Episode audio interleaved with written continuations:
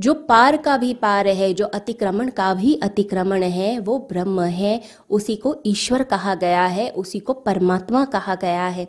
बस उस परमात्मा की तरफ़, उस ब्रह्म की तरफ़ ही हमें चलना होता है।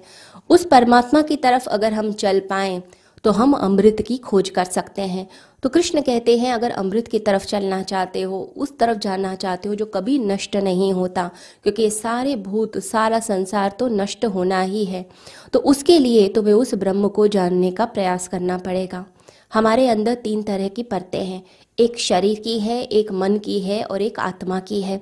तो जो शरीर की परत है, जो लेयर है, जो बॉडी की लेयर है, उसे हम व्यक्त कह सकते हैं क्योंकि सब कुछ मैनिफेस्ट हो चुका है, सब कुछ दिखाई दे रहा है।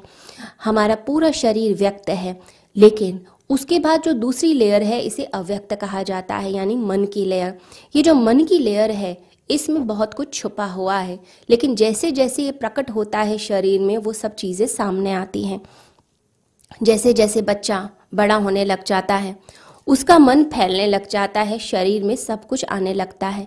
हमने मन में कोई डिप्रेशन कर लिया, कोई दुख ले लिया, कोई अवसाद आ गया और वो धीरे धीरे वो एक ऑर्गेनिक डिज़ीज़ बनेगी, वो हमारे शरीर में व्यक्त होने लगेगा। तो अव्यक्त से व्यक्त हुआ।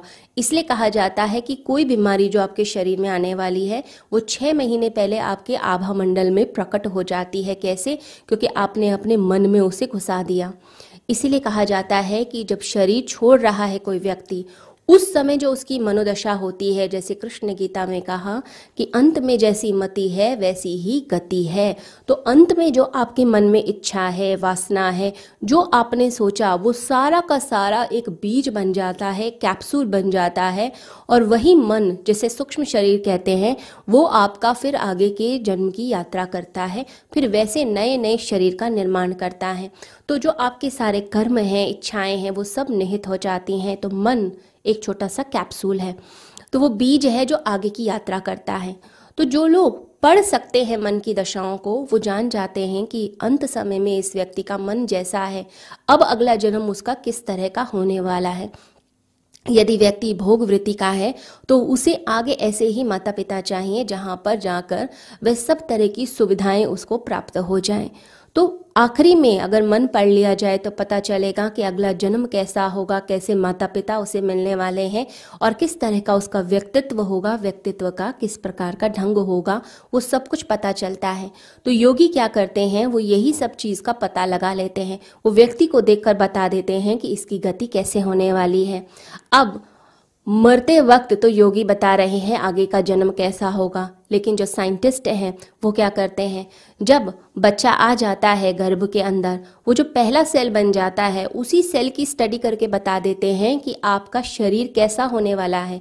वो जो बच्चा पैदा होगा, उसके बालों का रंग कैसा होगा, उसकी आँखों का रंग कैसा होगा, इसी को तो जेनेटिक्स कहा जाता है। जो जीन्स की स्टडी होती है जेनेटिक जो साइंस है, जो इतनी बड़ी साइंस है उसके अंदर यही सब चीज़ें बताई जाती हैं कि कैसे माता का, पिता का जो कर्ण मिला है, उससे जो बच्चा हो रहा है, उसको आगे किस तरह की बीमारियाँ होंगी, किस तरह की उसकी संभावना होगी, किस तरह की उसका आईक्यू होगा इंटेलिजेंस का लेवल क्या होगा। लेकिन इसके साथ साथ माता और पिता इन दोनों के कणों के मिलने के साथ साथ एक तीसरी चीज़ भी प्रवेश कर जाती है, वो है अव्यक्त मन। वही मन फिर आपके अंदर भिन्नता लेकर आता है और वही अव्यक्त धीरे धीरे शरीर में प्रकट होता है। इसलिए बच्चा जब धीरे धीरे बड़ा होता जाता है, उसके गुण प्रकट होने लगते हैं।